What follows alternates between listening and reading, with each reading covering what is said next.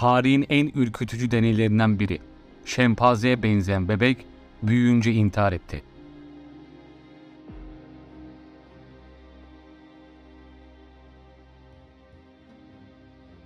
Bilim insanları uzun yıllar boyunca yetiştirilme tarzının biyoloji ve genetiği doğrudan etkileyip etkilemeyeceğini merak etti. Hatta bu soruyu cevaplandırmak için etik dışı yöntemleri başvuranlar bile oldu. Örneğin hayvan psikologları Luella Kellogg ve eşi Winthrop Kellogg tarihin en ürkütücü deneylerinden birine imza attı. Hayatlarını zeki hayvanlar türlerini incelemeye adayan çift, Amerika'daki Florida Eyalet Üniversitesi ve Indiana Eyalet Üniversitesi'nde laboratuvar çalışmaları yürütmüştü. Çift 1931 yılında bu çalışmaları bir ileri seviyeye taşıyarak Gua adlı yavru bir şempanzeyi kendi bebekleri Donald'la kardeş gibi yetiştirmeye karar verdi. Deney başladığında dişi şempanze henüz 7,5 aylıkken Donald ise 10 aylıktı. İki bilim insanı başta 5 yıl sürmesi planlanan bu deneyde insan gibi yetiştirilen bir şempanzenin sınırları nedenli zorlayabileceğini görmek istedi. Gua'nın gelişim sürecini görüntülen ve sonunda bunu bir belgesel haline getiren çift, şempanzeye tıpkı Donald'a davrandıkları gibi davrandı. Gua tıpkı bir insan yavrusu gibi giydirildi, beslendi ve erkek kardeşiyle aynı görevleri üstlendi. Birkaç ay içinde Gua'nın çok hızlı gelişim gösterdiği anlaşıldı. Dik yürümeye başlayan şempanze çatalla yemek yiyor, 20 basit komuta cevap veriyor ve hatta Donald'dan daha akıllı diye nitelendiriliyordu. Öte yandan iki yavru arasındaki farklılıklar da çok hızlı ortaya çıktı.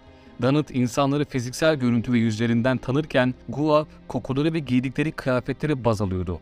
Donald 16 aylıkken kelimeler kurmaya başladı ama Gua konuşabileceğine dair hiçbir belirti göstermedi. Çift, Gua'nın gelişebileceği son noktaya kadar geldiğini düşünüyordu. Zira türün fizyolojisi ve beyin gelişimi insan iletişimine izin vermiyordu. Ancak deney ilerlerken Donald'ın şempanzeden daha fazla etkilendiği görüldü. Gua'nın Donald'a benzemesi beklenirken tam tersi bir tablo ortaya çıktı. Şempanzenin çıkardığı sesleri taklit eden Donald, insanları ısırmaya, bir şempanze gibi oynamaya ve dört ayak üzerinde hareket etmeye başladı. Donald'ın giderek şempanzeyle benzediğini gören aile 9 ayın sonunda deneyi durdurdu. Bu deneyi yorumlayan diğer bilim insanları çiftin kararlarına eleştirel yaklaştı. Jeffrey Kahn çiftin bu sonucu öngörmüş olması gerektiğini düşünüyor.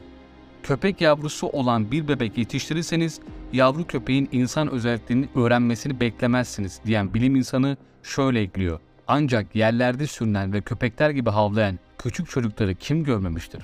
Gua deneyin sona ermesinin ardından Amerika'nın Florida eyaletindeki Yerkez Bölgesel Primat Araştırma Merkezi'ne gönderildi ve bir yıl sonra burada zatürre nedeniyle öldü. Donald ise büyüyüp doktor oldu ama 42 yaşında intihar ederek hayatını kaybetti.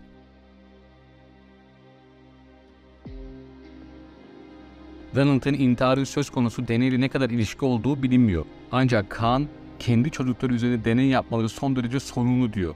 Kaan ayrıca deneyin yeterince bilimsel olmadığını da ekliyor. Kendi aileniz ve kendi hayatınız üzerinde deney yaparsanız bir laboratuvar çalışması kadar bilimsel olmaz.